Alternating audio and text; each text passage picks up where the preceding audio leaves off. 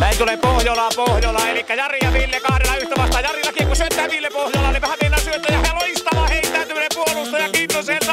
Pistää. Alakko pelaa? Niin, alakko pelaa? Alakko pelaamaan? Alatko pelaamaan? Alakko pelaamaan? Totta kai mä alan. Tuukko nää pelaamaan? Tupla pelaamaan. Hyvä Lukaa. Iskä, No, miten mä voisin päästä mun elämässä pitkälle? ensin opettele tekemään. Ja sitten teet sen, mitä osaat, aina viimeisen päälle hyvin. Entä jos jotain menee pieleen? Sitten korjaat sen ja pyydät työstä kohtuullisen korvauksen. Et liikaa, et liian vähän.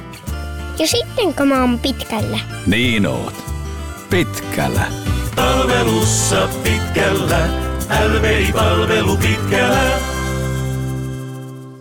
Oikein hyvää iltaa ja mahtavaa, että olet eksynyt Alakko Pellaan podcastin pari. Tänään studiossa veljekset Pohjola. Visa on tuota ottanut jälleen hatkat, mutta me koitaan pitää seiniä pystyssä. Tervetuloa Broidi Ville.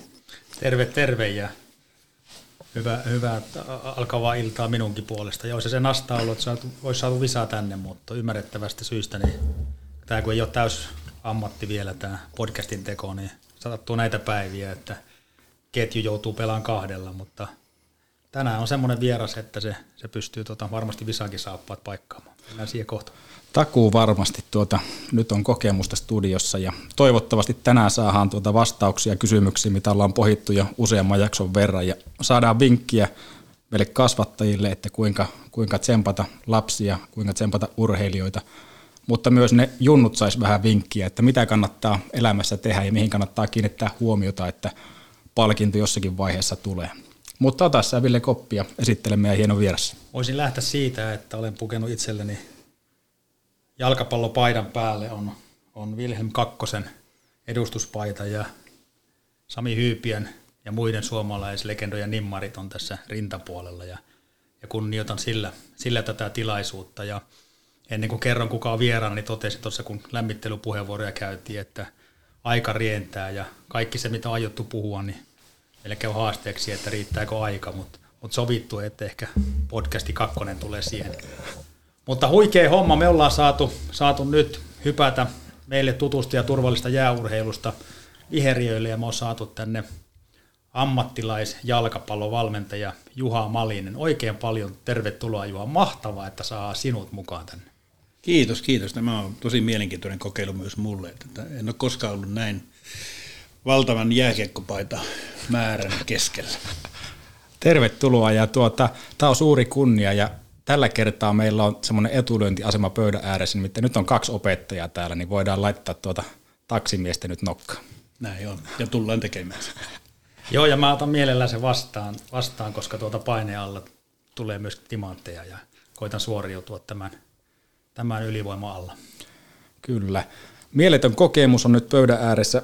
Pääsetään tuota Juha ihan kohta ääneen, mutta otetaan alkuun lämmittelykysymys, jonka esittää meidän ketjun se vahvin lenkki, eli Visa. Ja Visa on tosiaan vähän reisun päällä, mutta hän pääsee ääneen tästä. Arvon virkaveljet. Pahoittelut, että on täältä Rovaniemeltä näin etänä, etänä mukana tässä hommassa ja, ja tota, ihan kokonaan en tätä myös omaa piikkiä ota, vaan, vaan tota, on käynyt ohut, ohut kalenterikämmi ja omassa kalenterissa lukisi, että Oulussa pitäisi olla, mutta Rovaniemellä painetaan ja ilmeisesti myös herra Maliselle aika, aika tuttu, tuttu ympäristö myös tämä kyllä. Mulla olisi tämmöinen kysymys herra Juha Maaliselle, että, että, että kun olet paljon touhunnut ö, pelaamisen kanssa niin, niin tota junnujen kuin ammattiurheilijoiden kanssa, niin meillä ehkä suurin haaste tuo meidän, meidän tota, alakko pelaamaan vuorolla on ollut se, että meiltä puuttuu se, se keskiporukka siitä, eli, eli meillä on tosi hyvin junnuja siellä peleissä, niitä, niitä on ihan siis niin kuin sairaan hyvin, ja me ollaan oltu todella mielissä, että kuinka innoissaan on ollut porukka ja kuinka hyvin ne jaksaa vääntää, vääntää siellä puolentoista tunnin vuorolla. Ja sitten meitä on taas tosi hyvin meitä, meitä tota, vähän, vähän kokeneempia smirklaajia, niin, niin tota, millä me saataisiin tuo keskikasti, eli teenit houkuteltua mukaan. On kokeiltu pizzaa ja makkaraa ja kaiken näköisiä sirkushuveja, mutta, mutta jos löytyisi tähän hyvä täky, niin me otettaisiin mielellään semmonen, semmonen vastaan. Ja hei, pitäkää huikea podcast-iltama. Joo, kiitos Visalle minun puolesta. Tämä oli muuten tuttua Visaa, eli, eli tuota suoraan vieras syvään päätyy ja vaikein mahdollinen kysymys heti alkuun, mutta tuota, nyt mitataan se, miten Juha tähän suhtautuu. No joo, siis kysymys on mielettömän hyvä, että nyt on kyse semmoista dropout iästä lajiko laji, että silloin, silloin yleensä tehdään radikaaleja ratkaisuja ja silloinhan pitäisi olla vahva tuki, vahva sitoutuneisuus, että ollaan missä tahansa mukana. Ja jos ajatellaan, että nyt pitäisi saada tonnikasta porukkaa johonkin tilaisuuteen, niin se pitäisi mennä heidän ehdoilla, että, että heidän intressimaailman ja heidän, heidän oman idean kautta tulisi, että siinä iässä ei enää kuunnella vanhempia, ei haluta kuunnella vanhempia, ei haluta kuunnella auktoriteetteja, vaan aletaan tekemään omia ratkaisuja ja nehän yleensä menee väärin, mutta, mutta elämä on siitä mahtavaa, että niitä asioita pystytään sitten myöhemmin korjaamaan. Mutta asia, asia on se, että se, se pitäisi olla semmoinen viehätys, johon, jonka sitten teini kokee itse mukavaksi. Ja sehän tarkoittaa sitä, että se ei saa olla kovin liikaa järjestäytynyt ja liian sitovaa, että siellä pitäisi olla vapaa meininkiä ja siellä pitäisi olla sekä tyttöjä että poikia ja sitten vähän niin kuin semmoista, semmoista mahdollisuutta tavoittaa ihan chillisti asiat, mutta sitten ne, jotka haluaa sitä ottaa kovempaa, niin ne voi ottaa kovempaa. Aika mahtava, aika mahtava ajatus ja tuota, aika paljon meillä opittavaa, että toki just näin, että koitettu, että se on hyvin matalan kynnyksen peli, jokainen saa tuota, vetää sillä tasolla, joka haluaa, ja tuota, osa vetää täysillä, osa vetää vähän kevyemmin, mutta tuota, toivottavasti saadaan tuosta jotain pikkujuttuja sinne meidän, meidän tuota, käytännön peleihin. Niin, ja sitten, sitten mä niin suosittelisin, että vaihtasitte lajin jalkapallon. että, että esimerkiksi kesäaikana niin keräätte, keräätte tuota noin niin mahtavana suomalaisena, pohjoissuomalaisena kesäiltana niin jonnekin kentän ja siellä on sitten kaikkia muitakin virikkeitä ja semmoinen illan ja yön viettäminen ilman, että äitit ja isät siellä on käskemässä, niin siitä voisi lähteä ja se ehkä se kaikista helpoin lähestyminen olisi nurmikentällä, kun ei tarvitse välineitä pukea päälle ja voi tehdä kaikenlaista ja sen jälkeen se voi siirtyä muihinkin lajeihin. Hei, mä oon sanaton. En, ensin mä Juha ajattelin, että jos sä alat heittää pikkupuukkoa jo toisessa kysymyksessä, niin me ollaan hävitty tämä peli, mutta tuossa on ihan älytön viisaus. On. Mm. Ihan, ihan huikea idea. Ja jos me saadaan tosiaan kesäiltana ne sitoutuu jollakin tasolla tähän alakkopellaan konseptiin, niin saadaan me talvellakin ne mukaan. Niin. Että tuossa on, tuossa on tota suuri viisaus. Sulla on paita päällä Juha Malinen jalkapalloleiri, niin meillä on tulossa Juha Malinen alakko pelaamaan Football Midnight Games. Kyllä. Mutta tuota, tämä oli todella hyvä kysymys Visalta, koska saatiin ensimmäistä kertaa ihan oikeita vastauksia. Ja tuota, ihan hyviä ideoita tuohon meidän tulevaisuutta ajatellen, että tartutaan varmasti tähän ja aika isosti. Mutta mennään tämän päivän vieraaseen, eli Juha Maliseen. Ja tuota, lähtääkö liikkeelle siitä, että minkälainen on ollut Juha sinun lapsuus? Missä olet viettänyt ja mitä silloin on touhuiltu? Joo, Mä kuulin, että alle 10 tunnin vastauksia ei hyväksytä, mutta, että, mutta siis se Karjasilta, Oulu on, on se mun Suvantakatu on se, missä mä ensimmäistä 20 vuotta lähes olin. Ja siinä se, se alue oli sillä tavalla tärkeä, että se oli Oulun, Oulun keskustan lähellä, kuten se on edelleen. Siinä on Raksilan kentät, Pakkalan kentät on siinä vieressä. Ja tuota, sitten se oli aluetta, mihin paljon lapsiperheitä oli muuttanut. Meitä oli paljon pihalla lapsia ja mulla ei ollut sisaruksia, mä en päässyt pihapeleihin oikein mukaan ja se ehkä oli se, mikä aiheutti sen, että mä halusin sinne päästä mukaan. Ja sitten mä aloin itse harjoittelemaan jalkapalloa, jääkiekkoa, erilaisia, erilaisia juttuja, jotta pääsen siihen mukaan. Ja, ja tota, sitten hiljalleen alkoi taidot olla sitä luokkaa, että niitä oli pakko ottaa mut mukaan. Ja sitä kaikenlaista urheilua harrastettiin, että kun, kun tuohon Laanaojaan tuli jää, niin sitten kolattiin sieltä lumet pois ja siellä sitten luisteltiin ja pelattiin aamusta iltaan. Se oli talvea ja sitten hiljalleen mentiin seuratoimintaan ja sitten jalkapalloa pelattiin pikkunurmin alueella ja takapihalla ja sitten välillä lähdettiin kentälle. Ja sitten se siitä hiljalleen meni siihen, että oli, oli kärpissä jääkiekossa ja jalkapallossa ja silloin pelasi nimittäin kärpät jalkapallo ja oli junioriseurana paras Oulussa. Oulussa ja tuota, tuota, mulla oli ihan hyviä pelikavereita, että siinä oli, oli Kai Suikkanen ja Juha Huikari ja Reijo Ruotsalainen ja Kari Jalonen pelasi pikkusen, pikkusen kauempana heinäpää haukoissa, mutta me, me oltiin Karisilla lukko ja, ja Raksilla Ilvestä. Joo. Tuon, olin just tulossa tuohon, että se on aika jännä, kun kerroit, että siellä Raksilan läheisyydessä olet ollut, että sieltä aika paljon noussut tämmöisiä tulevaisuuden tekijöitä nimenomaan, juuri nämä, ketä mainitsit, ja sitten on myös hevosurheilijoita nimenomaan sitä heinäpää päästä, että se on aika, aika vahvaa seutua ollut aikana. Mm, se oli sitä, että se ei, ei ollut nettejä ja ei ollut semmoisia muita ikävämpiä houkutuksia, vaan se oli sitä, että haluttiin liikkua ja haluttiin kiipeillä ja haluttiin voittaa ja haluttiin mennä lujaa ja sitten se tapahtui eri tavoilla.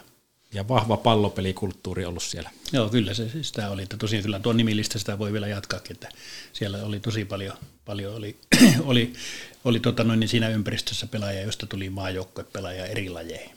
Ja täytyy sanoa, että tuo lista, ketä juuri kerroit, käytännössä kaikki on tavannut ja siinä mielessä aivan uskomattomia herrasmiehiä, nimittäin kaikki ottaa tämmöisen juniorinkin aika tosissa ja aina on päästy jutulle ja ne on kertonut tarinaa ja mahtavalla nyt yhden legendan kanssa saman päivän ääressä. No niin, katsotaan nyt otako tosissaan.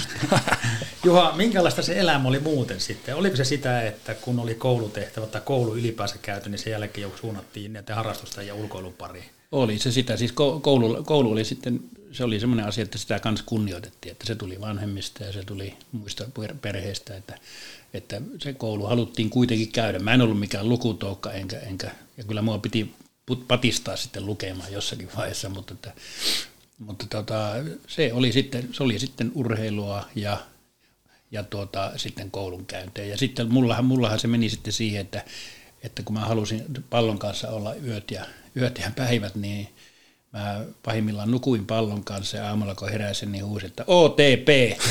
ja, ja tuota, OTP oli siihen aikaan se paras seura täällä. täällä ja tota, sitten taas koulun jälkeen niin mä sain aina värvättyä jonkun kaveri, joka koulun sali jäi mun kanssa putkimatta. Joka päivä käytännössä niin kuin tunnista jopa kahteen tuntiin niin koulun salissa sitten yksi vastaan yksi pelejä. Joo, nykyään se on mennyt siihen, että jalkapallokentällä on kyltti, jossa lukee, että kaikenlainen palloilu kielletty. Joo, näin, niin varsinkin näissä jalkapallohalleissa, että pelaaminen kielletty. Missä vaiheessa se jalkapallo nousi? Kerroit, että jääkiekkoa ja muutenkin laji on pelattu, mutta missä vaiheessa jalkapallo nousi ylitse muiden? Mä en tiedä oikeastaan sitä, mistä se johtuu. Ehkä, ehkä mulla oli niin kuin enempi edellytyksiä sitten siihen, että mä en mikään loistava luistelija ollut, että ruotsalainen Reijo luisteli huomattavasti paremmin. mutta mutta tota noin, niin, mulla oli myös semmoinen tiedonhankkimishalu ja mä, mä, silloin ei ollut nettejä, mutta mä yritin seurata ulkomaisia niin kuin englannin liikaa.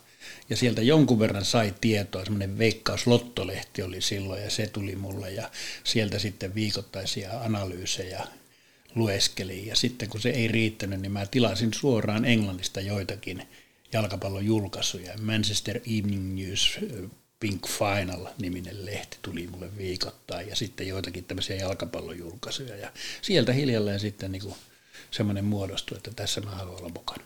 Aivan huikeeta. Ja tuo se tiedon jano, niin se on, silloin se on ollut aitoa. Ja... Joo, tie, tiedon jano, yksi, yksi jos, jos urheilijoita niin haluaa ja huippurheilijoita niin kuin, sillä niin kohdentaa, että mitä tapahtuu, niin tiedon jano tietyllä tavalla, siis se oppimisen halu on yksi asia, ja sitten jos on kyky kopioida. Eli ne, jotka matkii hyvin, niin niistä tulee hyviä urheilijoita.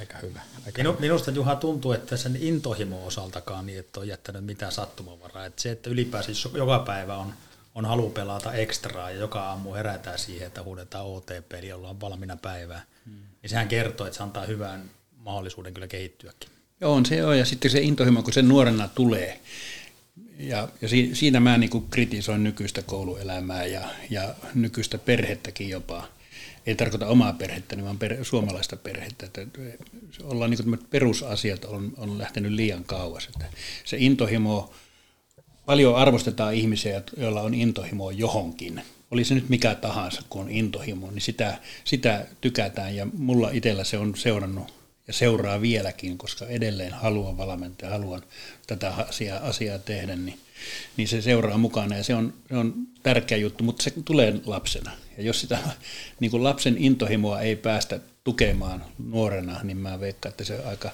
vaikea, vaikea tulevaisuus, ainakin se intohimon kannalta.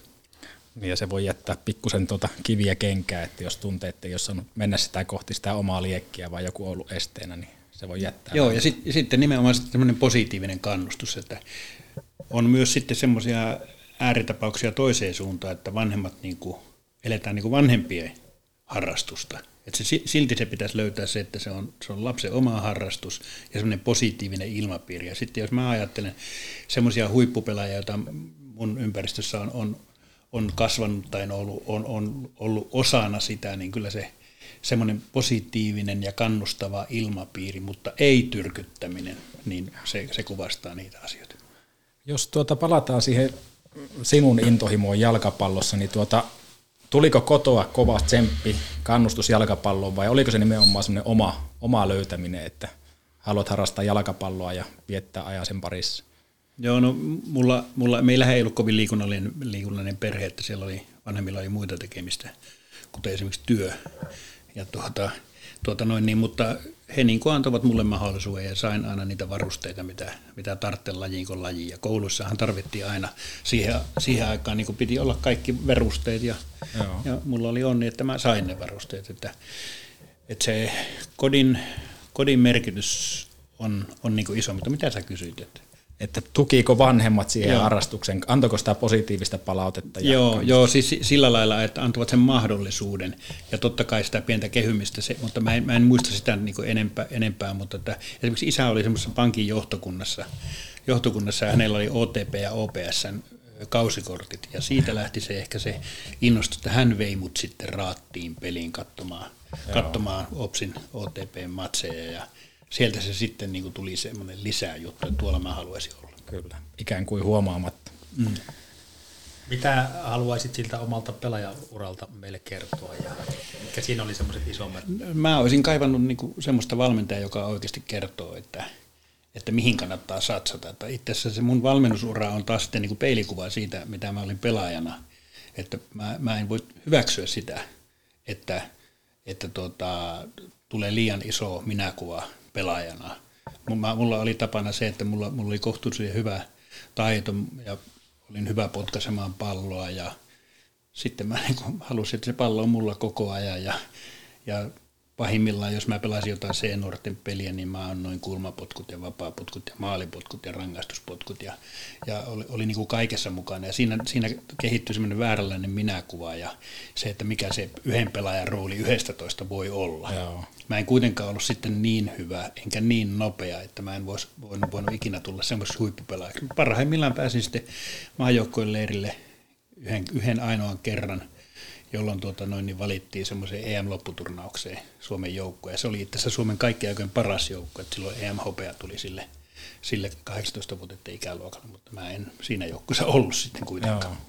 Luuletko, että nyt se kokemus, mikä sulla on valmentaja, niin tuo, jos, jos pysyy tätä hetki tuossa siinä sinun pelaajatyypissä, niin vieläkö niitä näkee tänä päivänä? Nä, näkee, siis niitä näkee todella paljon. Siis jalkapallossa niin sanottuja, niin sanottuja kymppipaikan pelaajia, jotka ei kuitenkaan osaa tarpeeksi terävästi hyökätä tai murtautua vastustajan puolustuksesta.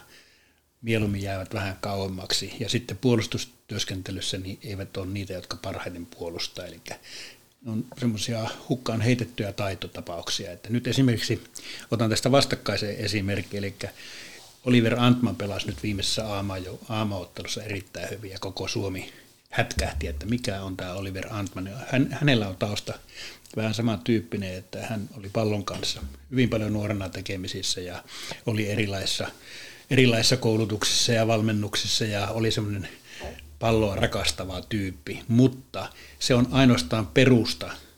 Mä voisin sanoa, että laji kuin laji, että se on, se on ainoastaan perusta. Ja sitten kun mennään miesten tasoon, niin se tarkoittaa sitä, että pitää olla fyysisyyttä, pitää olla kuntoa, pitää olla kovuutta ja nimenomaan pitää sitten korvien välissä tapahtua, koska tulee paljon pettymyksiä, mm. niistä, niistä tilanteista pitää äkkiä päästä ohi ja mennä seuraavaan tilanteeseen. Historia, historia ja seuraava tilanne. Onko Juha niin, että mun ei tarvitse olla huolissaan, mä äsken käytin nuorempaa poikaani viisivuotiasta jääkiekkoreeneissä ja se pääsi kahdesti yksin läpi ja molemmilla kerroilla se jäi odottamaan, että kaveri tulee, että saa syöttää. Ja mietin sitten, että mistä mä annoin palautetta edellisellä siis sunnuntai-reeneistä, eli eilistä reeneistä. Tosi hienosti syötit kaverille kiekkoa, että Joo. onko tuo jo ylireilua? No mä, mä en tuolla, perusteella en vielä lähde sua tuomitteen, mutta että, jos mä haluan vähän niin kuin mustavalkoiseksi vetää tämän, niin eh, mä oon sitä mieltä, että junioriurheilussa syöttäminen pitäisi kieltää. Et se, se on niinku se vanhempien jalkapallo- tai jääkiekko-ajatus, että syötetään. Ne lapset ensinnäkään, jos ajatellaan alle 10-vuotiaista lasta, niin lapsi ei pysty hahmottamaan muuta kuin hänen itsensä ja pelivälineen. Ja sitten parhaimmillaan seuraavana näkyy se maali.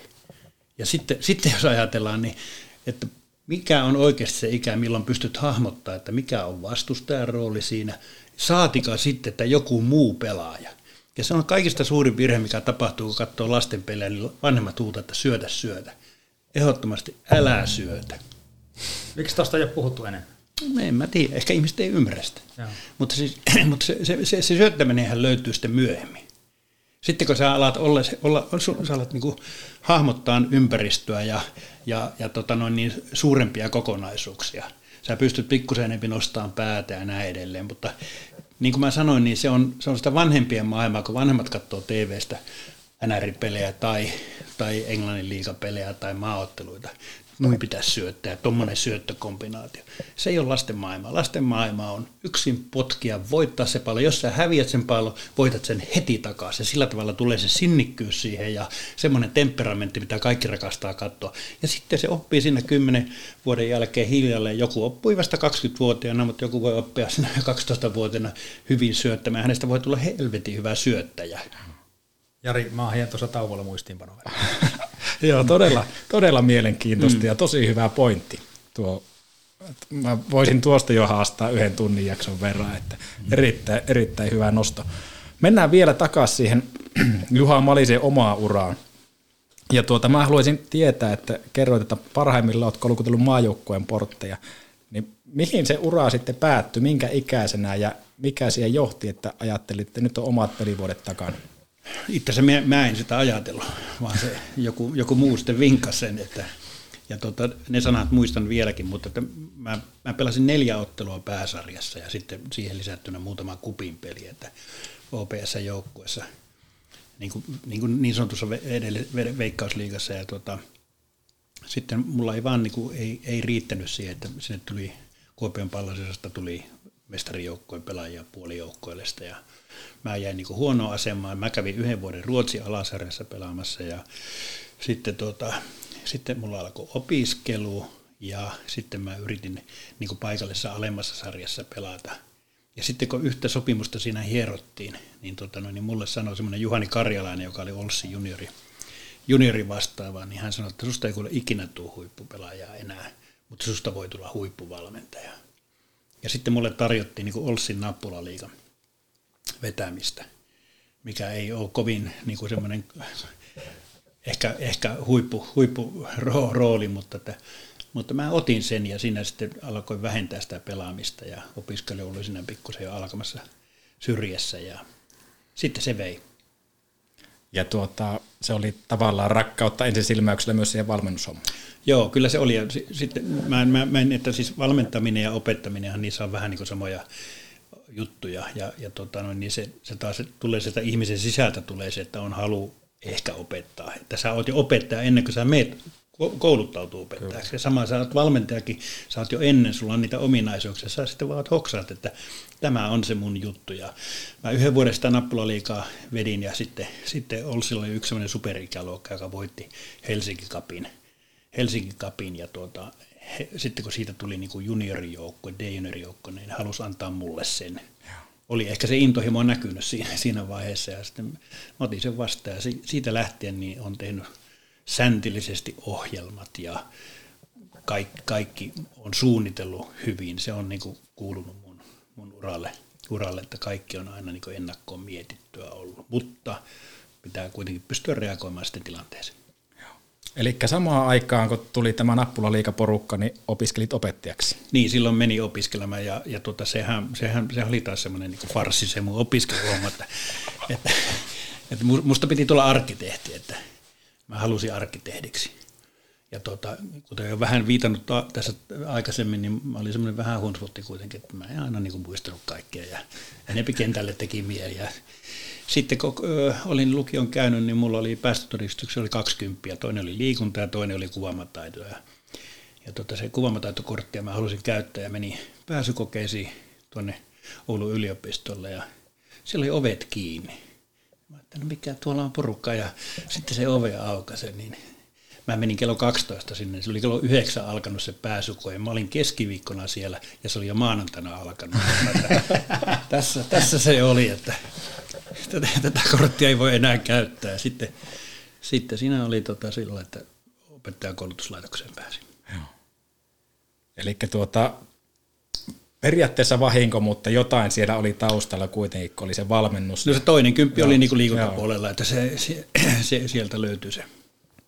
No tuota, Muut oli seiskoja. Opiskelit, opiskelit opettajaksi, niin onko siitä ollut apuja tähän nykyiseen ammattiin, eli valmentamiseen? On siitä varmasti ollut se, semmoinen, semmoinen, semmoinen sanonta tuli jo siinä, kun vajat puoli vuotta olin ollut, että luennot on lukutaidottomille ja ja tuota, no, niin sitä mä sitten noudatin, että mä olin aika paljon pois, pois sieltä ja, ja pyrin, pyrin niin löytämään ratkaisuja muilla tavoilla.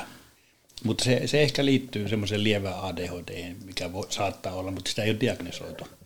Mutta tuota, sieltä, sieltä tuli järjestelmällisyys ja sieltä tuli se, mitä, mitä viitattiin jo tässä aikaisemminkin, että jos sä puhut jollekin, niin sun pitää ymmärtää se, mitä se, puhu, se vastaanottaja voi ymmärtää. Onko se sitten valmentamista vai onko se ihan päivittäistä puhetta tai tämmöistä. Että semmoinen, semmoinen asia ehkä on kehittynyt. Mä luulen, että se on myös ollut mulla kohtuullisen vahva semmoinen tieto siitä, että mitä ympärillä tapahtuu, aistia sitä. Ja osa on tullut sitten tietenkin siitä, kun on opiskeluporukassa, niin siinähän puhutaan tietynlaista asioista. Että ehkä mä sieltä opin eniten. Sama koskee valmentajakursseja sitten jatkossa, että ehkä enempi kuin mitä siellä kursseilla, kursseilla on opetettu, niin se on, on oppinut siitä, mitä sitten taas muiden kollegojen kanssa alkanut Joo. juttelemaan ja keskustelemaan.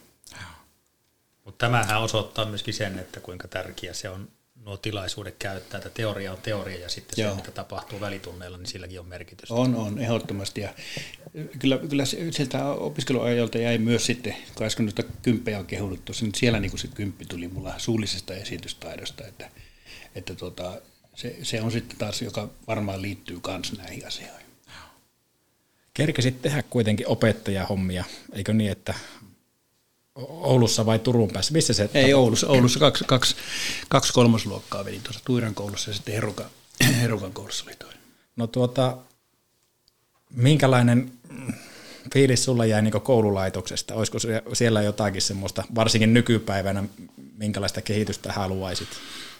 Siis silloin se luokkailmapiiri oli, oli tota mun mielestä aika tervettä, että, että tota, mä, oon, mä oon jonkun verran kuullut juttuja sitten mun kurssikaverilta, mä oon edelleen pidetty sillä joka lukukauden jälkeen ollut semmoinen, semmoinen yhteinen tapahtuma. Mä aina silloin tällä, jos mä oon ollut Oulussa, niin mä oon päässyt mukaan niin ja, ja on aistinut sitä, sitä niin kuin väärää tietä, mihin minun mielestä on menty, mutta se joku, jonkun mielestähän se on oikea tie, koska tie on tehty, että että tota, mutta mm, silloin, silloin pystyttiin puuttumaan niiden lasten käyttäytymiseen ja, ja tota, mä nyt en tarkoita, että pitää olla fyysistä rangaistusta, mutta semmoista tietynlaista kovuutta ja semmoista, semmoista kättä pidempää opettajalla pitäisi olla, koska yhä vaikeampia tapauksia sieltä perheestä, perheestä tulee, niin se, se on mun mielestä se on oikeudenmukaista – jotta muut pystyvät oppimaan, jos on häiriötekijöitä olemassa, niin sillä opettajalla pitäisi olla enempi, enempi mahdollisuuksia puuttua näihin asioihin, mitkä sitten häiritsee sitä opettamista.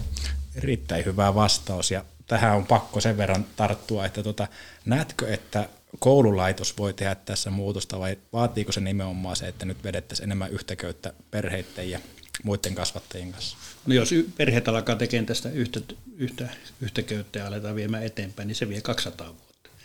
että, että tota, joissakin asioissa on parempi, että ne tulee ylhäältä päin. Joo. Ja silloin, silloin se tarkoittaa niin kuin päättäjiä ja, ja päättäjiäkin on nykyään niin, niin erilaisia, että ennen oli vihreitä ja punaista ja sinistä, että nyt siellä alkaa olla kaikenlaista, mikä, mikä ei ole huono, huono asia, mutta tuota, demokratiaan kuuluu kaikkien huomioiminen, niin sitten asiat menee vaan hitaasti. Että kyllä mä, on joitakin asioita, mitä mä toisin koululaitokseen, jos pystyisin itse olemaan päättävä tuolla eduskunnassa. Itsellä nuo pedagogiset opinnot on hyvin lyhyitä, mutta jonkun verran niitäkin, mutta en perusta mielipidettä, niin sinne vaan ajattelisin tuo, mitä sulta äsken kuultiin, niin se isompi ongelma on tämmöinen vanhempien kunnioittaminen ja toisen ihmisen kunnioittaminen, ja siinähän me ei ole menty hirveästi yhteiskunnassa parempaan suuntaan. Ei olla menty. Ei olla menty. Joo, no se, se varmaan on totta, että mä olin Ruottisella, kerroinkin tuossa alasarjassa olin pelaamassa ja sitten, sitten niin kuin se ruotsalaisen, se oli ensimmäinen kerta, kun tutustuin niin kuin ulkomaiseen ilmapiiriin, niin se seura, seuran merkitys, niin se on, se on niin erilainen Ruotsissa. Ja sitten jos mennään, mä oon 50 maata kiertänyt jalkapallolla, että mennään monen muuhun maahan, niin se seuran merkitys, perheen merkitys, vanhempien arvostaminen, pelikavereiden arvostaminen, seuratyöntekijöiden arvostaminen, niin se, se toteutuu liian harvoin Suomessa. Ja se on, se on, ne on kuitenkin ne perusyksiköt, missä niin kuin muokataan yksilöä, perhe ja seura.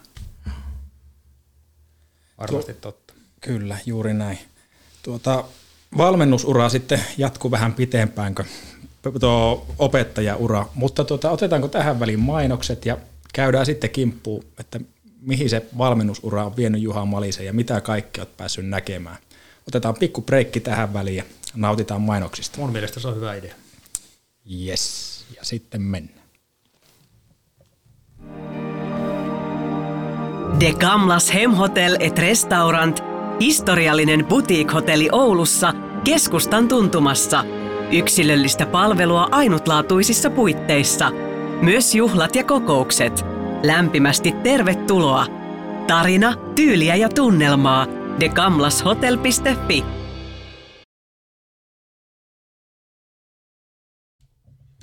saatiin mainokset purkkiin ja päästään tuota kiinni tämän päivän vieraaseen vielä tarkemmin, eli Juha Maliseen. En tiedä minkälaisen opettajan Suomi menetti, kun valitsit niin vahvasti tuon valmentajapolun, mutta tuota, nappulaliika vei mennessään, jalkapallovalmennus vei mennessään, niin tuota, mikä oli semmoinen ensimmäinen iso paikka, mihin pääsit valmentamaan? No mun mielestä se tärkein paikka oli, kun Suomeen tuli urheilulukio järjestelmä ja, ja tota noin niin 86. Ja silloin mulle, mulle tyrkytettiin sitä valmentajan paikkaa ensimmäisessä urheilulukiossa Oulun Kastellissa. Ja, ja siellä mä sitten kolme ja puoli vuotta olin. Me voitettiin joka vuosi Suomen mestaruus, niillä koulujen Suomen mestaruus ja sitten me oltiin myös maailmanmestaruuskisoissa, missä oli maailman, maailman parhaat ja me ei siellä hävitty peliajalla yhtään peliä. Ja siinä oli sitten palloliiton kavereita oli mukana, mukana seuraamassa. Mulla ei ollut minkäänlaista niin kuin, kontaktia palloliittoon silloin. Ja sen jälkeen mua sitten, sitten tuota, niin kuin, joku vehi eteenpäin. Ja, ja tuota, tarina meni sillä tavalla, että mulla loppui täältä hommat. Mä menin Raumalle valmentamaan kakkosdivisionaan, koska täällä haluttiin uusia tuuleja. Ja se on aina tyypillistä, että aina tulee joku johtaja, joka ajattelee omalla tavalla. Ja joku ajattelee, että tuosta Malisesta ei ole Suomen kolmanneksi, kolmanneksi korkeammalla tasolla valmentamaan, että valitaan joku muu siihen. Ja sitten mä ajattelin, että no niin, siitä kohta sä näette ja sitten mä lähtin Raumalle. Ja siellä Raumalla kerkesi olla kaksi kuukautta, kun huomasin, että mut oli valittu läntisen alueen aluevalmentajaksi, johon ei ollut pyrkinyt edes. Mä, mä niin luin sen lehdestä, että mikä ihme tämä juttu on. Ja sitten selvisi, että oli kaikilla alueille Suomessa oli valittu yksi, yksi valmentaja, ja niistä valitaan uusi poikien valmentaja. Ja tuota, sitten olin parissa sellaisessa tapahtumassa, jossa esiteltiin mielipiteitä ja sitten mä olin yhtäkkiä, niin mä olin kolme kuukautta ollut siellä Raamalla ja mä olin poikien valmentaja myös ja se sitten vei. Ja sitten, sitten siitä se lähti menemään, se, se, se pesti oli semmoinen. Ja sitä mä kestin kolme, kolme neljä vuotta, kunnes halusin niin päivittäiseen työntekoon, kun maajoukkoitoiminta on kuitenkin aina semmoista, että aika jo ei oikein tapahdu hirveästi asioita. Ja sitten mä tulin tänne Ouluun, ja täällä oli tämmöinen kuin FC Oulu, oululaiset seurat oli OTP ja OPSit, josta äsken puhuttiin, niin oli yhdistynyt, ja tuota, se, sinne ykköseen valmentajaksi. Ja sen sitten Pesti otin vastaan, ja tuota, tuota, tuota, sitä oli mennyt noin puoli vuotta, niin oli jo kertoimet Jumprussa oli aika kovat, milloin, milloin Malinen saa, saa potkut. ja, ja, ja tuota noin, niin se, se, se päättyi kuitenkin nousuun ja, ja, ja tuota, kun me oltiin noustu, niin mä en ollut saanut kuuteen kuukauteen yhtään palkkaa silloiselta työnantajalta, eli FC Oululta, ja sitten TPS soitti ja lähtin Tepsiin, ja sillä matkalla ollaan. Ihan hauska, kun tuota kerroit, että opettajakoululaitokseen sattumalla sisään. Ja Joo. nyt jalkapallon valmen, valmennushommissa, ainakin isossa kuvassa sattumalla sisään, niin taitaa olla kimpoilujen kautta. No joo, se on, tietenkin kun on tarpeeksi niin kuin intohimoja ja innostusta, niin sitä aina sattuu ja tapahtuu. Tuo, tuosta kiinni, Juha, että mikä sulla oli se valmennusfilosofia vai oliko se sun luonne, joka siinä valmentajuudessa tuli niin vahvasti esille, että pärjäsit Kastelissa ja pärjäsit Raumalla ja pärjäsit siellä ja täällä? No kyllä mä omasta mielestäni olen niin välittänyt aina niistä pelaajista, että on, sillä vaikka, on vaikka kuinka, kuinkin nuorena yrittänyt kuunnella, että mitä he haluaa ja mitä he on valmiita vastaanottaa ja yrittänyt vaikuttaa siihen, että se semmoinen tietynlainen henkilökohtainen kontakti, sitä ei koskaan voi olla liikaa, mutta mä luulen, että sitä oli kuitenkin kutakuinkin tarpeeksi mulla, että mä sillä tavalla on päässyt, päässyt niin luovimaan aika pitkän uraan ja, ja on käytännössä – käytännössä siis siitä vuodesta 1986 asti niin on ollut päätoiminen valmentaja ja se, se on, mä en tiedä minkälainen kerroin sille olisi annettu vuonna 1985, että noin tulee tapahtua, mutta että kyllä äitini ihan kuolemansa asti niin sanoi, että mietin nyt kuitenkin niitä oikeita töitä.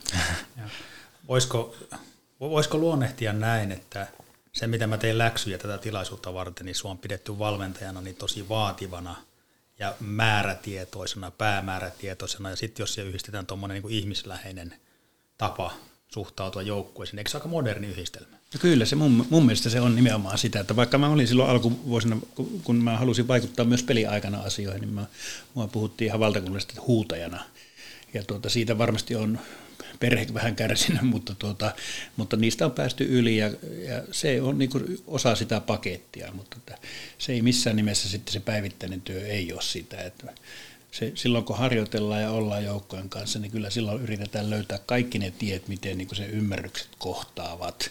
Ja sitten toistojen kautta ja mahdollisimman hyviä harjoitteiden kautta mennään eteenpäin ja analysoidaan tekemistä. Mutta sitten kun se peli on, niin mä en hyväksy ollenkaan sitä ajatusta, että sitten valmentaja vaan istuu ja kattelee siinä. Että mä, Tepsi-ajoissa se ensimmäinen seurani Tepsi, niin mä olin, mä olin neljä vuotta siellä ja Mä, mulla oli kohtuullisen läheiset välit, oli muun muassa Vladimir Jursinovi, joka, jonka vaihtopenkin takana mulla oli paikka siinä. Ja mä sitä Jursia seurasin sinne vähän sitä palautteja antoa, niin, niin se, se niin rohkaisi mua yhä enempi, enempi niin olemaan suora. Jursi otti kaverin sieltä, sieltä penkille ja otti aina sen flappitaulu ja veteli omalta maalilta nuoleja vastustajan maalin tuohon jalat, jalat, jalat, jalat, jalat, jalat. Ja sitä se toisti siinä kyllä ne jalat toimi sitten, että aika monta mestaruutta ne teki siinä. No tuota, moderneja juttuja, kohdannut ihmistä, ottanut yksilöllisiä palautteita ja antanut palautetta, niin kuka oli se mentori, keneltä otit mallia tuolla jalkapallopuolella, vai onko nämä ihan testattu ja kokeiltu itse vai, että mikä on se oikea tie? No kyllä siinä on, ei ole semmoista yksittäistä mentoria, mulla ei ole koskaan ollut, mutta ainahan jostakin otetaan kopio. Niin kuin tuossa aikaisemmin sanoin myös, että hyvä kopioja niin kuin menestyy. Mm. Niin esimerkiksi Martti Kuusela oli silloin, silloin niin kuin aamajoukkojen valmentaja ja kun aloittelin valmennusta, niin kävin jollakin hänen, hänen kurssillaan ja sitten kun hän vaikutti mun mielestä hyvältä tyypiltä, niin kun mä Olsin junnuja vetin, mä pyysin hänet tänne esiintymään Olsin junnuille. Ja hän tuli, mikä oli aivan ihmeellistä.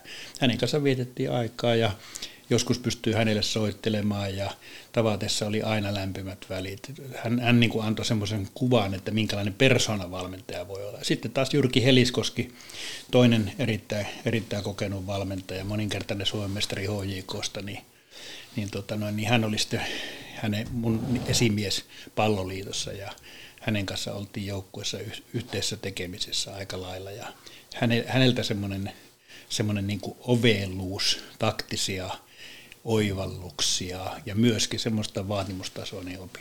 Joo. Ja tuokin on myös fiksuutta, mitä sanoit jo aikaisemmin, että tuota, et oma valme, siis silloin pelaaja-aikaista valmentajaa, niin et kopioinut, vaan halusit välttää samat miinat, niin sekin on myös sitä tavallaan vertaisoppimista, että Onko saa jättää ne kämmit pois sieltä? Joo, se oli sitä omaa kärsimysnäytelmää, että, että tuota, no, niin yritin korvata sen, minkä tein omassa, omalla urallani väärin, niin että muut ei tee sitä. Joo. Tuo mun mielestä on huikea ajatus se, että ehkä se tänä päivänä on helpompaa kuin YouTubet ja, ja kaikki, kaikki muut nopeat videon ja tiedonsiirtovälineet, niin oppia paremmilta. Miten sä valmentajana, niin miten sä seurasit, että miten ne, ne keneltä haluat oppia, niin toimii siihen aikaan? Ja, ja to, haluatko nostaa jonkun nimeen, joka sinun mielestä oli silloin, on tällä hetkellä niin kuin sinun oma, omien tai oman arvomaailman läpi tarkasteltuna niin ylivoimainen valmentaja tai erittäin hyvä esimerkki huippuvalmentajasta? Mm, siis no, tietenkin nuo kaksi, mitä mä äsken, äsken kerroin, niin ne on ollut semmoisia, mutta mä oon sitten mä oon pyrkinyt aina seuraamaan. Mulla on ollut niin kuin esimerkiksi tietynlainen fanitus Manchester Unitediin, mutta se, se, siellä lähinnä sen takia, että Alex Ferguson oli, teki mahtavaa, mahtavaa uraa, mutta sitten mä, on, mä, mä en ole sillä tavalla, että mä oon niin henkeä vereen. Mä, mä oon ollut Arsenalia, mä tykkään, ja mä nyt mä tykkään Liverpoolista, koska mun mielestä Jürgen Klopp on loistava valmentaja. Myös taktisesti aika paljon semmoisia samanlaisia asioita, mitä omassa, omassa mielessäni pyörittelee ja näin edelleen, mutta tota, semmoinen pelkkä kopiointi, niin se ei taas onnistu. Se, se, se kannattaa niin kuin lasten unohtaa ja se kannattaa vanhempien unohtaa. Että se, jokainen ihminen on erilainen ja sitten niillä omilla vahvuuksilla pitää mennä eteenpäin. Ja se on myös se valmentaja yksi iso tehtävä, että sä pystyt auttamaan niitä pelaajia myöskin taustaryhmääsi sillä, että he pystyvät olemaan parhaita omia itseään. Tuossa Ville äsken sanoi, että se sinun tyyli valmentaa aika moderni, mutta miten se on muuttunut sieltä 90-luvun alusta tähän päivään, se valmentajan rooli ja miten sä otat ne pelaajat huomioon? Joo, jonkun aikaa sitten kattelin TV-lähetystä jostain jalkapallomatsista ja sillä Timo Furuholm, Furuholm oli ja sanoi, sanoi siinä lähetyksessä jostakin syystä musta puhuttiin siinä. Sanottiin, että Juha Malinen ei ole kovin moderni valmentaja maineessa, mutta se, sehän on taas niin kuin se, se taas ei minun mielestä pidä ollenkaan paikkaa, että mä en, mä en yleensäkään niin mä en kopioi asioita, vaan mä yritän kehittää omia juttuja, että ne liittyy tiettyihin taktisiin juttuihin. Silloin jos mä itse kehitän ne, niin mä pidän itteni todella modernina, mutta ne, jotka kopioi Pep Guardiola tai jotain muuta, niin ne on vanhentuneita. Ne on keksitty ja ne on joku muukin kopioinut ja aika on jo kulunut. Että siinä on ehkä se ero, ero modernilla, modernilla ja sitten tämmöisellä vanha-aikaisella jutulla. Joo, tuo vähän kuulosti, että se liittyy tuohon taktiseen puoleen, eikö niin? Joo, enempi, Joo. enempi siihen. Joo. No miten sitten tuota, kun ne on käytetty ja keksitty, niin kun sanoit, että haluat kehittää, niin mikä voisi olla semmoinen tulevaisuuden juttu, mihin haluaisit muutenkin meitä niin kasvattaa ja ohjata? Millä tavalla? Tarkoitatko? Niin ihmisen kohtaamista tai ohjaamista parempiin suorituksiin. No ei, en mä usko, että ihminen niin kuin isosti, isosti muuttuu. Kahdella jalalla mennään vielä monta, monta sataa vuotta tässä ja, ja tota, päällä ajatellaan, että, että se ihmisten huomioiminen ja ymmärtäminen, mutta että, monihan on sanonut, että siis kuunnella kannattaa, että sen takia meillä on kaksi korvaa ja yksi suu, että vaikka kuinka huutajia välillä olla, niin kyllä se kuunteleminen ja kaksi silmäkin meillä on niin havainnointi. Kyllä mulle kertoo ihmisten ilmeet hirveän paljon, että että miltä se, miten menee ja niistä pystyy aavistaa aivan älyttömästi. On se sitten kentällä tai kopissa tai katsomossa tai tuolla kaupungilla, niin kyllä, kyllä ilmeet paljastaa aivan hirveästi, että ollaanko aidosti mukana. Mm. Ja sitten niistä, miten tehdään johtopäätöksiä ja miten toimitaan, jos halutaan, että ihmistä alkaa toimia eri tavalla, niin se on sitten semmoinen hienous, että sitä, sitä ei pysty kertomaan, sitä ei pysty yhdeksi Einsteinin kaavaksi tekemään, Joo. että se ei mene sillä lailla, että jokainen ihminen tekee sen taas hieman omalla tavalla. Kyllä. Mä, mä en haluaisi päästää sinua Juha kovin helpolla nyt ja mä jalostan tota, mitä Jari kysyi äsken ja puen kysymyksen tällaiseen muotoon, että nyt kun sä olit Raumalla ja susta tehtiin poikien maajoukkueen valmentaja ja, ja vertaat niitä poikia ja nuoria miehiä, ketä olet nyt saanut tämä nyt, nyt päättymässä olevan pitkän periodin aikana valmentaa, niin onko, onko nuoriso muuttunut, niin onko lapset ja nuoret muuttunut? On, siis, siis me ollaan kansainvälistytty ensinnäkin hirveästi, että ihan, ihan johtuu kielitaito on parempi ja kaikki mitä tulee YouTubesta ja mitä tulee töllöttimistä ja netistä ja näin edelleen, niin semmoinen tietoa on pystytty hankkimaan itse paljon enempi. Ja tota, pelaajat on paljon sivistyneempiä, että vielä silloin mun aloitteluaikana niin – yksi semmoinen tärkeä juttu oli saunaillat. Että eihän niitä nyt hirveästi ollut, mutta ne, ne, ne kuitenkin näytteli semmoista isoa roolia ja mä tiedän, että niiden, niiden tehtävähän on tämmöinen niin joukkueen yhtenäistäminen, mutta että joillakin se taas niin kuin meni ihan väärään juttuun. Ja nyt taas pelaajat on, on hyvin valveutuneita, että ollaan menty siihen, että ollaan ymmärretty, että se esimerkiksi kun ollaan jo lähellä huippua, niin se harjoitteluhan ei ole niin se tärkein juttu, vaan se on uni ja se on syöminen ja elämäntavat. Koska harjoittelua on ehkä puolitoista tuntia maksimissaan, maksimissaan kova harjoittelu, sitten taas se 22 ja puoli tuntia, niin sen merkitys on iso. Ja nykynuoret tajuaa sen niin todella hyvin. Ja ne, jotka ei tajua, niin ne on vaikeuksissa. Onko tämä sitten syy siihen, että ainakin tämmöisen penkkiurheilijan silmään, niin se taso on noussut ja se nousee koko ajan hirveätä vauhtia? Kyllä se nousee ja peli nopeutuu. Se, se näkyy siinä, että peli nopeutuu ja tulee, tulee monipuolisemmaksi, mutta se, se kehittyy meillä ja meillä on tapahtunut paljon kehitystä, mutta täytyy muistaa, että samanaikaisesti kehitystä tapahtuu niin kuin suurimmassa osassa maailmaa. Tuota, pikkusen vielä palataan tuohon. Annoit tosi hienosti tuossa alussa vinkkiä siihen, että jos lapsella on intohimo, niin se ohjaa pitkälle.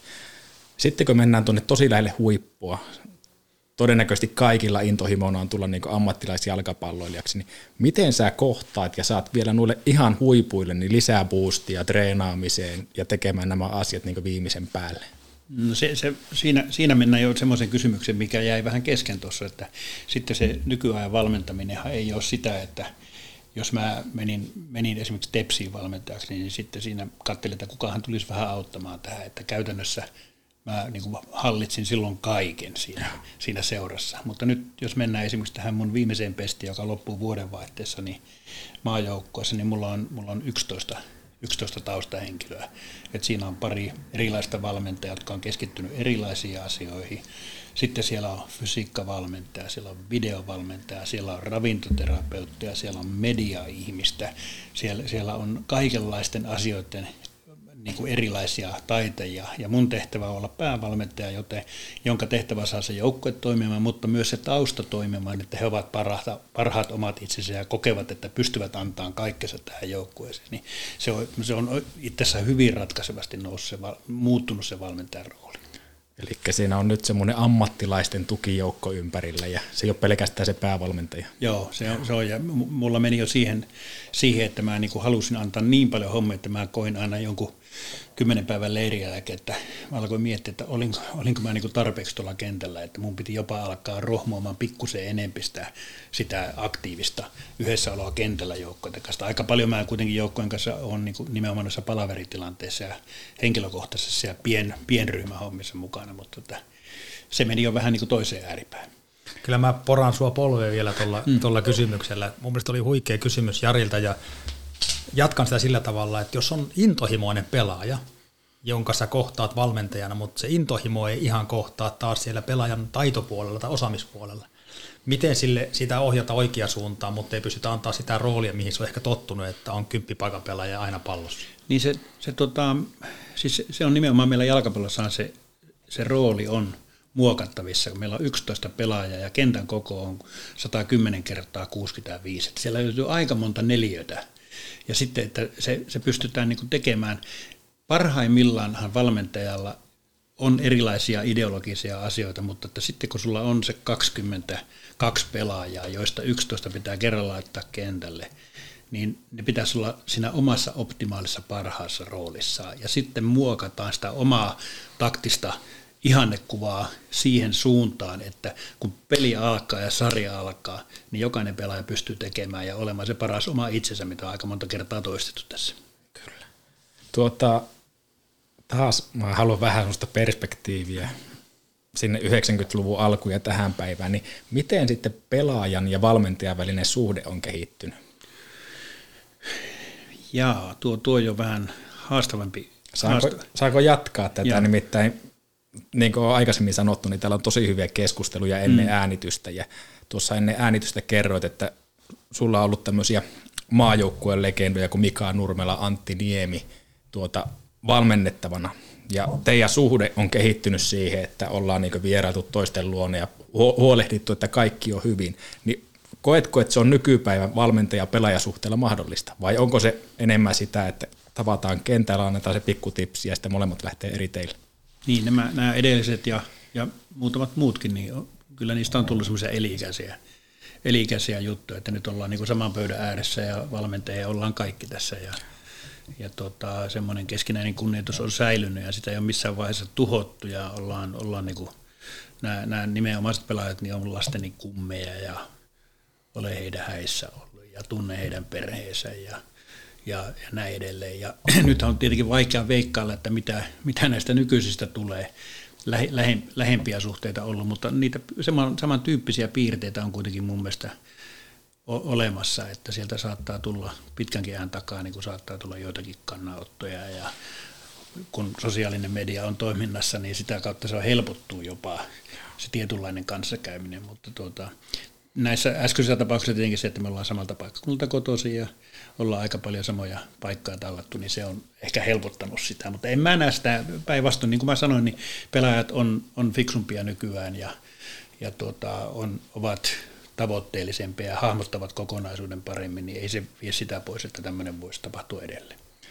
Mitä sanot siitä, että saako pelaajalla niin nälkän, että pyytää erikseen, että voitko seurata mun seuraavan peliä antaa tipsiä, vai tuota, onko tämmöistä no, tapahtunut? On, on, on sitä semmoisia, on, on, on, aika paljonkin tulee semmoisia, että pelaajat sanoo, että mitähän mun pitäisi tehdä paremmin tässä, ja sitten siihen pitää alkaa paneutumaan, ja, ja tuota, mutta kyllähän valmentajalle se vastaus varmasti on siinä, että ei sinä tarvitse jotain peliä alkaa katsomaan uudestaan, mutta, mutta voi olla, että voi sen katsoakin.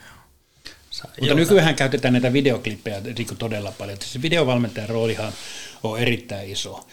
Ja tuota, videovalmentaja antaa suoraan pelaajille niin kuin klippejä, ja monet niistä heistä vaatii niitä klippejä, ne haluaa katsoa ja käyttää vapaa-aikansa siihen, että ne analysoi omaa, omaa peliään ja vertaavat sitä johonkin huippipelaajan suorituksiin. Mutta näillä klipeillä käytännössä niin käy se koko opetustoiminta läpi, että niistä koostaan joukkueen hyvät hyvät tekemiset, ne näytetään, niitä toistetaan, joskus käydään sopivasti niitä negatiivisiakin juttuja läpi ja että to, tota ei voi enää toistua. Ja näin, näin nykytekniikka kyllä antaa paljon paremmat mahdollisuudet oppimiseen. Joo, se on sitä täsmä, täsmäkoutsaamista mm. jollakin tavalla. Mä, mä haluan kysyä taas, kun, kun tuota, tämmöisen mahdollisuudet olet meille antanut. Sä oot lukemattomia turnauksia ja, ja tapahtumia ollut muun muassa TV-ssä asiantuntijana – me, meille katsojille kuvaamassa, niin nyt kun sä katsot peliä, niin kuinka paljon sä katsot sitä, että mitä pelaaja tekee pallolla tai mitä se tekee ilman palloa? No siis mä enempikin katon. Tyypillinen tilanne on esimerkiksi se, että jos tulee joku hyökkäys ja, tai laidasta murtautuminen, niin mä en enää seuraa sitä, sitä palloa, koska pallon seuraaminen ei oikeastaan, se vaan on niinku se on jo tapahtunut, kun sä näet, että syöttö tapahtuu tuonne, mutta mä enempi haluan seurata, että mitä esimerkiksi siellä maalilla tapahtuu ja mitä tekee ne pallottomat, pallottomat pelaajat. Ja niistä oppii paljon enempi. Että se palloseuraaminen on, mä ymmärrän, että jos peliä tullaan katsomaan, niin sitähän katsotaan, miten se pallo liikkuu ja näin edelleen. Mutta se seuraava askel pelin kuin pelin kannalta on mun mielestä se, että mitä tapahtuu, jotta seuraava tapahtuma olisi mahdollisimman hyvä. Se, että miksi näin kysyn, niin jos pelaaja pelaa 90 minuuttia, niin en ole koskaan ajatellut, mitä se pallon kanssa on tekemisissä, ehkä kolme neljä minuuttia maksimissaan. Maksimissaan. Niin, niin siinä jää, jää vielä paljon aikaa tehdä oikeita tai vääriä valintoja. Ja, ja se on sitten just se, mistä oikeastaan ollaan tästä, tässä vähän sivuttukin, niin sitten se kehittyminen huippupelaajaksi, niin se, se, on, se on nimenomaan sitten se 87 88 minuuttia ilman palloa, että miten paljon sä autat, autat joukkuetta sen aikana ja mit, minkälaisia asioita sä teet siinä ja miten sä helpotat muun joukkueen pelaamista. Ja samalla sitten se ymmärtäminen siitä, että sä helpotat muun joukkueen tekemistä, niin mitä todennäköisemmin sitten sä tuut kohtaamaan sen pallon itsellesi mahdollisimman positiivisessa tilanteessa, jotta sä voit olla taas parempi. Crosbykin aikanaan sanoi, että mieti jo etukäteen, että mihin voit syöttää, jos saat kiekon. Joo. Että se on, se on juuri tätä samaa. Kaksi askelta meitä niin. ja ei. Joo, ja sitten on näitä suoraviivaisia taktiikoita jääkiekossa lyödään sinne päätyyn tai jalkapallossa vedetään, vedetään pitkä pallo, että ne, nekin on ratkaisuja, mutta että sitten meillä kun on 11 pelaajaa eli 10 muuta pelaajaa, niin ne vaihtoehdot on isot ja nimenomaan nykyjalkapallossa kiinnitetään tosi paljon huomiota siihen, että miten pelaaja oppii havainnoimaan kenttää. Se alle 10-vuotias sitä ei tee, mutta sitten kun sitä aletaan kehittymään huippupelaajaksi, niin se havainnointi, ja se havainnointihan tarkoittaa sitä, että sun peliasento pitää olla oikea, jotta sä näet mahdollisimman paljon kenttää, ja sitten sun pää pitää liikkua ja pyöriä, ja sun pitää koko ajan kontrolloida sitä, että mitä tapahtuu. Ja sitten kun sä saat pallon, niin sä tiedät, mitä sun selän takana tapahtuu, ja sä tiedät, mitä sun joukkue on tekemässä sillä hetkellä. Sitten sä teet niitä vähillä kosketuksilla ja nopeasti pystyt tekemään semmoisia ratkaisuja, että ihmiset ihmettelevät, että miten se näki tuon. Joo, ja se ei tee siitä helppoa, että se ei riitä, että omat pelikaverit, vaan sun pitäisi tietää, missä kymmenen vastustajaa menee vielä, Joo. ja miten ne asemoituu siellä. Kyllä. Toivottavasti juniorit oli kuulolla ja paino nämä kätki sydämeensä. Mä haluan palata vielä tuohon valmentaja-pelaaja-suhteeseen. Oot tehnyt aika tärkeää työtä siellä ihan huipun takana, kun olet noita junnuja valmentanut, niin mikä on paras palaute, mitä pelaaja voi antaa valmentajalle? Minkälaista palautetta olet itse saanut näiltä tulevilta huippupelaajilta, kun sä oot heitä päivittäin auttanut tai ainakin niillä majoukkueleirillä auttanut? Se on taas niin henkilö, henkilökohtaista ja yksilökohtaista se, että tota, sitähän ei tehdä tätä hommaa niin kuin palautteen, palautteen takia, vaan se, se sä niin kuin koet, että joku on onnistunut niin se, se jo riittää pitkälle.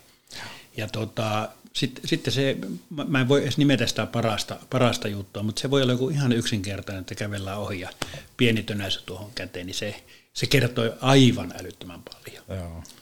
Mutta onko semmoisia pelaajia, ketkä niinkö sanottaa sen, että hei kiitos tuosta? Ja... On, on. Se on. Esimerkiksi nyt, nyt, nyt kun julkaistiin esimerkiksi, että, että mä en jatka enää tässä maajoukkossa, sieltä tuli semmoinen puolenkymmentä pelaajaa, joilta tuli niin kuin pitempi viesti Joo. siitä, että mikä on heidän mielestä mennyt nyt nappiin. Ja ne on tietenkin niin kuin mukavia muistoja semmoiset, mutta että, tämä ei tarkoita sitä, että ne viisi ehkä reagoi eniten. Joku, joku on semmoinen, että reagoi vieläkin enempi, mutta ei ehkä pysty sitä niin sanoiksi pukemaan. Mutta jotenkin tuli semmoinen tunne, kun nostit esille se Montenegro-peli, niin Antmanin hyvät suoritukset siellä, niin tuli semmoinen tunne, että sä oot vilpittömästi hyvillään siitä, että joku, jonka kanssa oot tehnyt töitä, niin, niin sai mahdollisuuden ja käytti sen niin kuin ekalla. Joo, ja tästä ei tule, siitäkään ei tule niin valmentajien peliä, että se on, se on hänen, hänen onnistumisensa ja hänen, hänen uralla on ollut paljon erilaisia valmentajia ja tekijöitä, mutta Antman oli yksi niistä viiestä, joka, joka sitten niin kuin antoi, antoi kivasti, kivasti kyllä palautetta ja, ja mä tiedän, että hän on niin tosi, tosi sitoutunut siihen omaan tulevaisuuteensa, mutta hän on myös tasapainoinen yksilö ja tasapainoinen ihminen, että hän tulee menestyä elämässään muutenkin. Tämä on se, miksi halusin nostaa se esille, kun ne on kuitenkin nuoria kavereita ja sitten kun katsoo itteensä taaksepäin, niin ei välttämättä olisi ollut niin kehittynyt yksilö, että osaisi arvostaa ja antaa sitä palautetta, niin ihan huikeita, huikeita kuulla ja ollut huikeita nähdä tämänkin päivän äärestä, kuinka fiksuja nämä nykyään nämä huippuurheilijanuoret on. Joo, meillä aika käy, mutta mä haluaisin tuohon valmentajuuteen liittyen yhden kysymyksen vielä. Ja nyt kun se on, se on näin kova ammattilaisen pöydän äärellä mahdollisuus kysyä, niin mä kysyn, että Juha, mitä tapahtuu, jos jokaisella kymmenellä kenttäpelaajan paikalla pelaa Messi ja, ja tuota, vielä maalissa, niin pystyykö semmoinen joukkue pelaamaan? Pystyy se pelaamaan, mutta siellä voi muutama konflikti tulla siinä, että se, se, sä voit ajatella esimerkiksi O-taksia tässä, että jos teillä niin kuin, kaikki on samanlaisia niin kuin toimistolla ja myyntipuolella ja, ja haalarihommissa, niin ei siitä oikein tule mitään. Että siis paras työympäristö, on se sitten jääkiekkokaukalossa tai jalkapallossa tai, tai lentopallossa, koripallossa tai siviilitöissä, missä tahansa, niin se muodostuu erilaista yksilöistä, jotka ymmärtävät sen kokonaisuuden, jolla on yhteinen tavoite, mutta tuota, he pääsevät tekemään sitä omaa vahvuuttaan. Ja sitten he ovat hyviä työntekijöitä jo silloin, mutta sitten jos he ymmärtää sen, että he pystyvät vaikuttaa siihen, että mun kaveri tekee vähän paremmin tässä hommia, niin sitten alkaa tulla semmoinen, semmoinen kokonaisuus, että aletaan mennä kisoista kisoihin. Niin se palapeli katsoo myös kaikki palat on samanmuotoisia, että mm. vaatii vähän niin kuin mm Joo. Nimenomaan. Hy- hyvä, hyvä vastaus ja, ja kaikkien ei tarvitse olla parhaita edes kaikessa, niin silti voi olla iso merkitys siinä joukkueen palapelissä. Niin, ja sitten monestihan me, me arvioidaan, tai sanotaan, että katsojat arvioivat, että paras pelaaja on se, joka on taitavin pelaaja, mutta se taitohan on vain yksi ominaisuus, että sieltä löytyy muitakin niin kuin fy, fysiikkaan liittyviä ominaisuuksia. Joku voi olla kestävä, joku voi olla nopea, joku voi olla kovin, joku voi olla lähimpänä rikollisuutta niissä raastoissa. Ja sitten on ne pelaajat, jotka saattavat olla vähän hiljaisempia ja vähemmän pallon kanssa, mutta ne tekee muiden pelaajien olemiseen helpoksi. Ne yleensä niitä heitä kutsutaan puolustajiksi. Pakko heittää tähän, tähän väliin, kun puhutaan puolustajasta, oltiin tuossa hiljattain Raksilassa paidan jäädytystilaisuudessa ja, ja, ja nyt juhlakailuna oli Kukkosen Lasse. Ei varmaan koskaan ollut no, nopein ja taitavin ja, ja, ja muitakaan yksittäisiä ylivertaisia kykyjä, niin siellä muistopuhe, muistelupuheessa kerrottiin, että, että kun hän kävi ensimmäisen maaottelunsa pelaamassa, niin sitten media arvioi, arvioi pelaajia Lassesta sanottiin, että sydäntä löytyy, mutta sillä ei mennä pitkälle. Oletko eri mieltä, että sydämelläkin mennään, jos se on vahvuus niin pitkälle? No nimenomaan siis, meillä, meillä on jalkapallossakin monta semmoista tarinaa, että ei ole maailmanluokan taitoa, mutta että on, on semmoisia henkisiä ominaisuuksia. Sitten jos siihen henkisiä, henkisiin ominaisuuksiin vielä tulee niin vahvat taito-ominaisuudet, sitten puhutaan ihan superstaroista silloin. Että, mutta kyllä siis kun puhutaan joukkueurheilusta, niin mä sanon sitten se henkinen taso on se kaikista tärkeä. Se määrittelee sitten loppujen lopuksi kuinka pitkälle meet. Että jos joku valintaprosessi, että ketkä pääsee johonkin liikaan pelaamaan tai maajoukkueeseen, niin se on jonkunlainen minimitaitotaso siinä on aina olemassa. Mutta sitten sinne menee sen minimitaidon yli pelaajia, että sitten on ne henkiset, henkiset vahvuudet, jotka ratkaisee pitkälle. Meillä on täällä tämmöinen uniikki ammattilainen pöydän ääressä, niin mä haluaisin heittää semmoisen vähän erityylisen kysymyksen ja kysyä, että millä tasolla menee oululainen jalkapallo tällä hetkellä? Joo, pitkästä aikaa voi sanoa, että nyt, nyt tapahtuu oikeita asioita. Että, että mä oon itse joutunut, joutunut lähtemään täältä pois, koska täällä ei mun mielestä ymmärretty oikeita asioita – ei ehkä ymmärretty minuakaan silloin, ja täällä riideltiin, ja täällä oli semmoisia persoonoja tässä kaupungissa, jotka niin kuin vaan hämmensi tätä juttua, ja, ja ne, ne tarkoitusperät oli hyvin kyseenalaista. Mutta tällä hetkellä täällä on hyvä konsensus, tässä on, täällä on kaksi, kaksi niin kuin tämmöistä pelaajakehityspolkua, on tämmöinen keltasininen, kelta, sininen, taivaan sininen, laivaston sininen, missä Olssi ja AC Oulu on. Se on, se on hyvä putki ja se tuottaa jatkuvasti hyviä nuoria pelaajia ja pääsevät AC Oulu asti. Sitten on tämmöinen toinen polku, missä on Herkules, Tervarit, Haupa, Ajaks ja, ja Liminka ja näin edellä. Ja se on se toinen polku ja näin, näin tappele ollenkaan keskenään. Molemmat tekevät hieman omalla ideologiallaan töitä ja se, se kehittää paljon pelaajia. Nyt tällä hetkellä niitä pelaajia molemmista poluista on aina AC Oulun joukkuessa ja AC Oulu tällä hetkellä on hyvin valmennettu ryhmä ja, ja tuota, pelaa ihan, ihan hyvää modernia jalkapalloa, jossa tapahtuu asioita, yleensä positiivisia asioita ja sitten näiden seurojen taustahenkilöt on myös kehittynyt kaikissa näissä, myös AC Oulu, mutta myös nämä niin kuin pyramidin muut, muut osaset, niin tota, on, on selvästi tapahtunut positiivisia juttuja. Ja nyt esimerkiksi tämä hallihankehan on niin sitten taas niin sillä tavalla ihan käsittämättömän hieno juttu, että ainoastaan joku muuttolinto se enää voi tuhota. Joo, tuota, se on näkynyt myös tämmöiselle kuluttajalle, että nyt ollaan tehty mm. oikeita, oikeita juttuja. Kelle tässä voi antaa krediittiä? Mikä, mikä tämä on saanut aikaiseksi, että enää ei ole lehdet täynnä semmoisia tuota, juorujuttuja, vaan nyt on hyvä meininki ja se näkyy näköjään myös kentällä.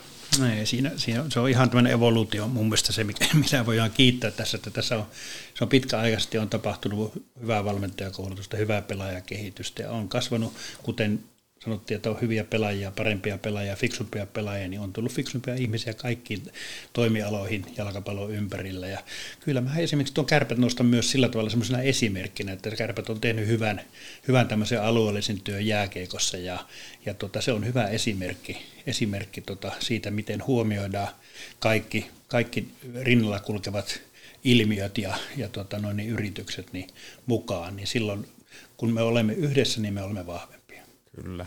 Joo, me tarvitaan Ouluun vahva jalkapallojoukkue ihan tuonne veikkausliikaa ja, ja tämä on jännä, kun tämä on iso talousalue ja, ja sitten täällä on hirvittävä määrä junioreita, jo, joille varmasti tuo jalkapallo on jääkiekon ohella sitten, sitten luonteva valinta. niin, niin siksi on äärettömän tärkeää, että meillä on, on se tuote kunnossa ihan sinne päätyy asti. Ja samat havainnot kuin velipojalla, että, että sitä niin kuin mielenkiinnolla on seurattu sitä kehitystä. Ja samassa suhteessa, kun suomalainen jalkapallo näyttää mennä eteenpäin, niin myöskin saadaan tätä pohjoissuomalaista jalkapalloa kartalle. Joo, ja tuossa vielä mä nostan yhden ominaisuuden, itseluottamus. Sellainen pohjoisen ihmisen itseluottamus on selkeästi noussut. Se on monia asioita, mitkä on vaikuttanut siihen, mutta silloin kun mä täältä joutuin lähteä, niin silloin semmoinen yksi, yksi suurimmista niin kuin homman henkistä pyörittäjistä oli etelän viha. Ja, ja, ja sillä tavalla niin kuin tehtiin asioita hyvin, jotta oltaisiin parempi kuin etelä. Ja nyt me ei tarvitse näyttää mitään, että me, me, me tehdään oman itsemme takia asioita ja silloin se on terveellä pohjalla ja se heijastuu siinä, että meillä kaikilla on täällä hyvä asua ja olla.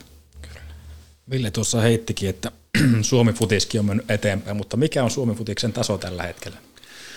Mä en ole sitä FIFA-rankingia katsonut, että mikä se, sieltähän se aina tarkasti löydetään, mutta tota, me oltiin nyt EM-kisoissa, se oli pikkusen laajennettu EM-kisat, eli siinä oli vähän helpompi oli mennä, mutta sinne mentiin ja, ja joukko pysty, pysty ne, ne vetämään ihan kohtuullisen asiallisesti läpi, mutta tätä parannettavaa on tosi paljon, mutta se parannusoperaatio on suomalaisessa jalkapallossa tapahtumassa ja peli on kehittymässä meidän maajoukkoissa ja Veikkausliigassa alkaa olla semmoista tuoretta kilpailua, eli HJK edelleen pitää voittaa mestaruus, koska heillä on parhaat, parhaat tota noin, niin, tarinat siellä taustalla ja pit, pitkät, pitkät tarinat, mutta sitten löytyy hyviä haastajakin alkaa löytyä ja se on sitten se, sanotaan, että tästä muutama vuosi niin taistelu mestaruudesta ja Eurocupin paikoista ja kaikesta, kaikista isoista rahoista, mitä ne eurokilpailut tuo, niin saattaa olla aika värikästä. Muun muassa Oulu tulee siihen mukaan. Varmasti just näin. Ja sitten yksi, mihin haluan sun näkemyksen myöskin, niin naisfudis on kehittynyt myös hirvittävästi. Mä kuulin, että meidän niin naisfudiksi ja harrastajamääräkin on lähtenyt ihan järkyttävän kovaan nousuun. Onko se sattumaa vai onko se niin kuin osa tätä kokonaisuutta? On se osa kokonaisuutta. Se palloliitossa on nyt tapahtunut paljon positiivisia muutoksia ja ja on nimenomaan alettu satsaamaan siihen, mikä on järkevää. Organisaatioita pienennetty ja kentälle enempi rahaa ja tukea enempi seuroille ja tukea enempi näihin stadion rakentamiseen. Ja yksi asia on myös tämä naisten jalkapallo, eli kun me saadaan naiset mukaan tähän vahvasti, niin kuten ollaan nyt saatu, eli meillä on, meillä on, meillä on ehkä tasapainoisin tämmöinen mies, miehet, naiset yhdistelmä Suomessa ja meillä on, meillä on tosi paljon naispelaajia ja heihin satsataan paljon ja heidän tulevaisuuteen satsataan kunnolla ja kun he kokevat, että heitä arvostetaan, niin he varmasti ovat tässä jalkapallon evoluutiossa kovasti mukana. Näyttää hyvältä. Kyllä. On semmoinen vieras, että tässä menisi helposti tuota ihan koko ilta tai useampi vuorokausi.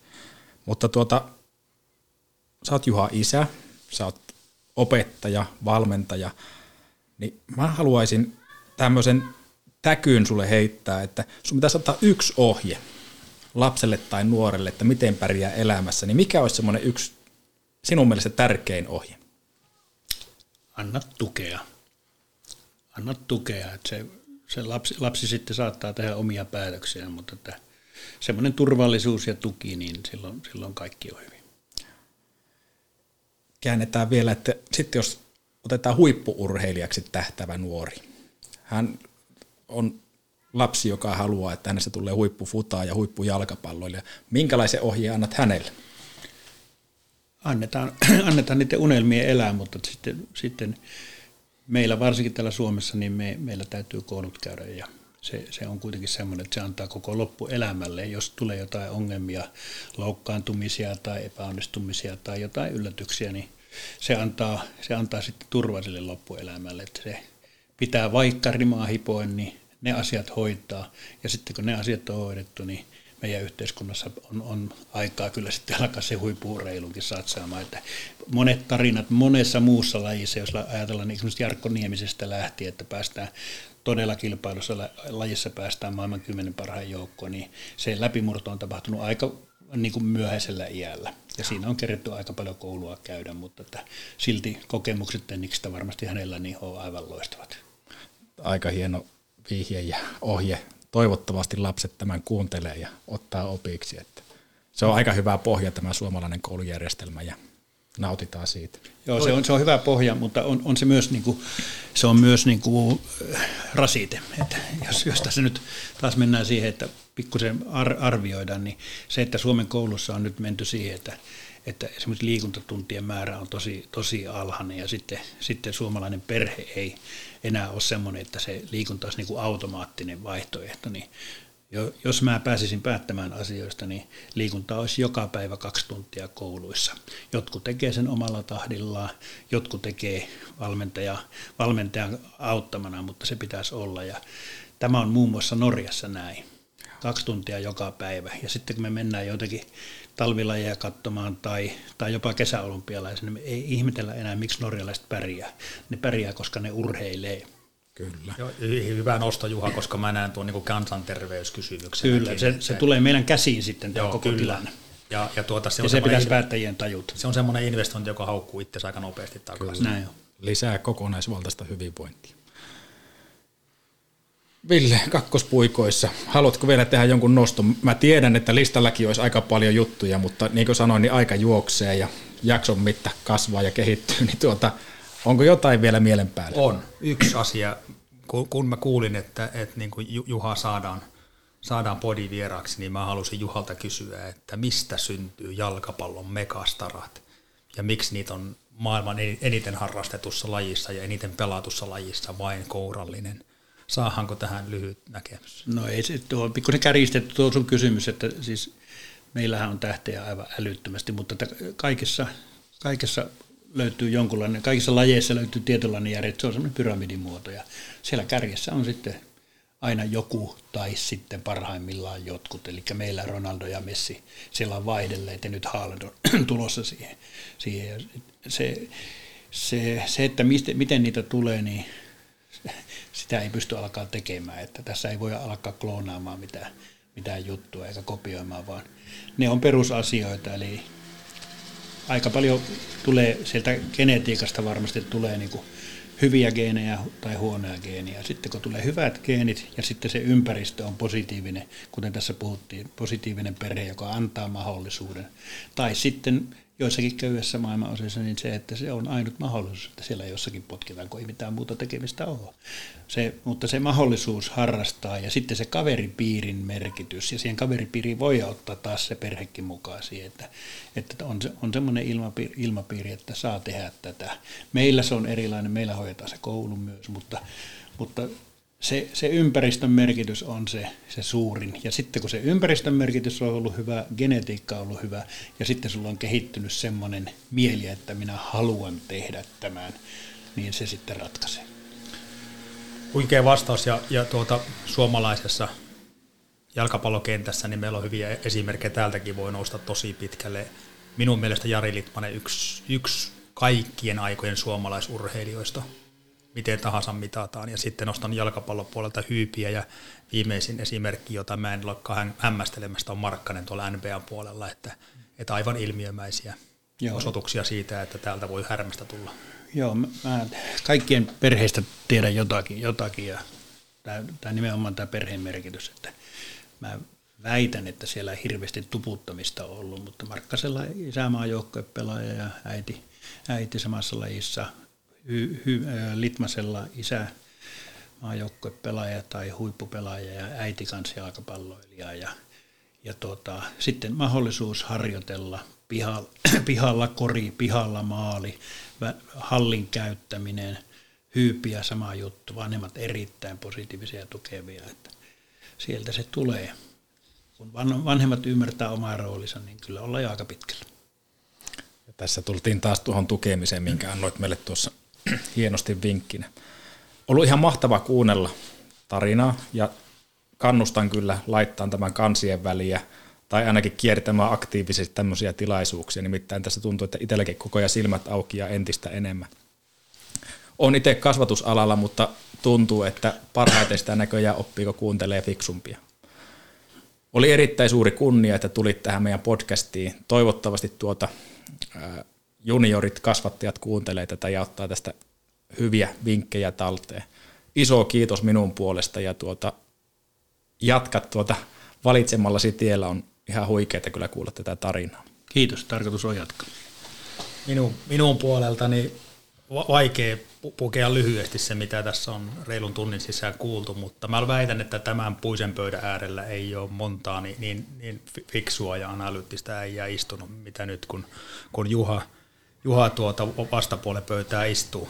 Ja ehkä tällainen olympiakomitean puheenjohtajan roolissa siltä osin, kun se mulle suodaan, niin voisin lausua, että, että niin kuin nyt tuli tehtyä Alakko Pellaamo podcastin kaikkia aikojen ko- kovin jakso ja ehkä sen takia, että tässä itsekin mä on, on ollut niin läsnä näissä keskustelussa ja koittanut painaa asioita mieleen, koska siltä osin, kun me kohdataan niin kuin urheilevan lapsen vanhempana tai ylipäänsä vanhempana tai sellaisena ihmisenä, joka haluaa ymmärtää valmentamista tai valmentajuutta ja sitten nämä globaalit ilmiöt, joihin jalkapallokin kuuluu, niin nämä on ollut niin hienoja hetkiä sitten oppia asioita, että omasta ja koko podcast-porukan puolesta Juha, vielä kerran kiitoksia.